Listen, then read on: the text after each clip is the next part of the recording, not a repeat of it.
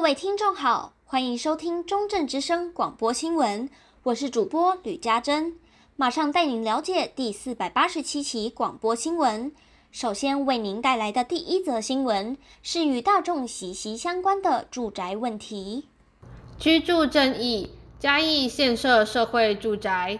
嘉义市今年规划新办两座社会住宅，预计总共可容纳三百户以上。同时，嘉义也有社会住宅包租贷款的政策，鼓励屋主释出闲置空屋进入租屋市场，提升现有的房屋使用率，并协助解决居住问题。政府则让房东可享有多项补助减免，房客租屋也更加安心有保障。内政部在今年五月也提出社会住宅包租贷款的新政策。包括提供有自有住宅的六十五岁长者和行动不便身障者以屋换屋换居服务，同时也计划全面取消房客涉及限制，让跨县市就业或读书的民众也可以享受同等福利。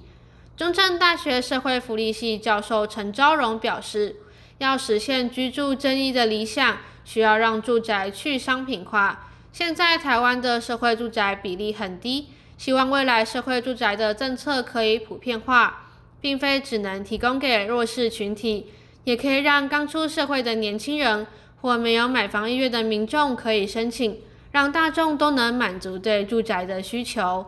中正之声记者于一珍嘉义报道。除了住宅问题，生活必需的水资源也需要大众特别关注。接着就让我们来听听缺水危机下的浊水溪有什么样的不同。不同眼下的浊水溪，浊水溪位于云林彰化交界，是台湾的第一长河。因去年没有台风侵台，使台湾陷入了五十六年来最严重的干旱，也导致浊水溪出现了六七十年不曾见的断流。原本在溪里活跃的鱼类，更是成了一个个尸体。住在浊水溪附近的民众廖学征拍下这样的场景，并上传至脸书，想借此表示：因为从小到大，那个浊水溪不会没有水啊，就是给这附近的人知道说，现在已经都没有水到这种程度了。来自嘉义县铺子市的黄医生是一名摄影师，为了用自己的手法记录台湾百年来的旱象。他在西罗大桥上方用空拍机拍摄出令人眼睛为之一亮的照片。他说：“看起来非常美啊，这种美感，但是里面又深藏着也也有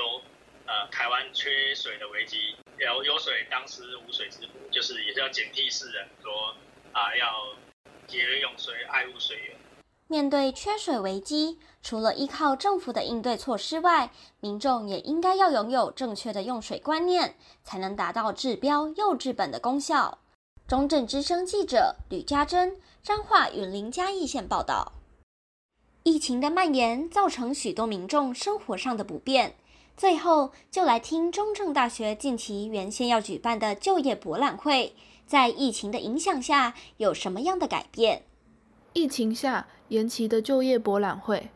国立中正大学原定于五月七日举办二零二一年就业博览会，可惜活动前夕因防疫原因以及配合中央防疫规定，校方宣布将就业博览会延后办理。目前活动重新定在五月十八日举行，届时各项防疫措施，学校将依据中央流行疫情指挥中心规定进行。中正大学职涯发展中心专员唐余华受访时表示。学校要求学生们都要做自主监测，也避免参加大型活动。因为自主监测至五月十四日结束，在考量各方面因素后，决定将日期往后挪。中正之声记者赖德荣，中正大学报道。这周的广播新闻到此结束，感谢您的收听，我是主播吕家珍，我们下一期空中再会。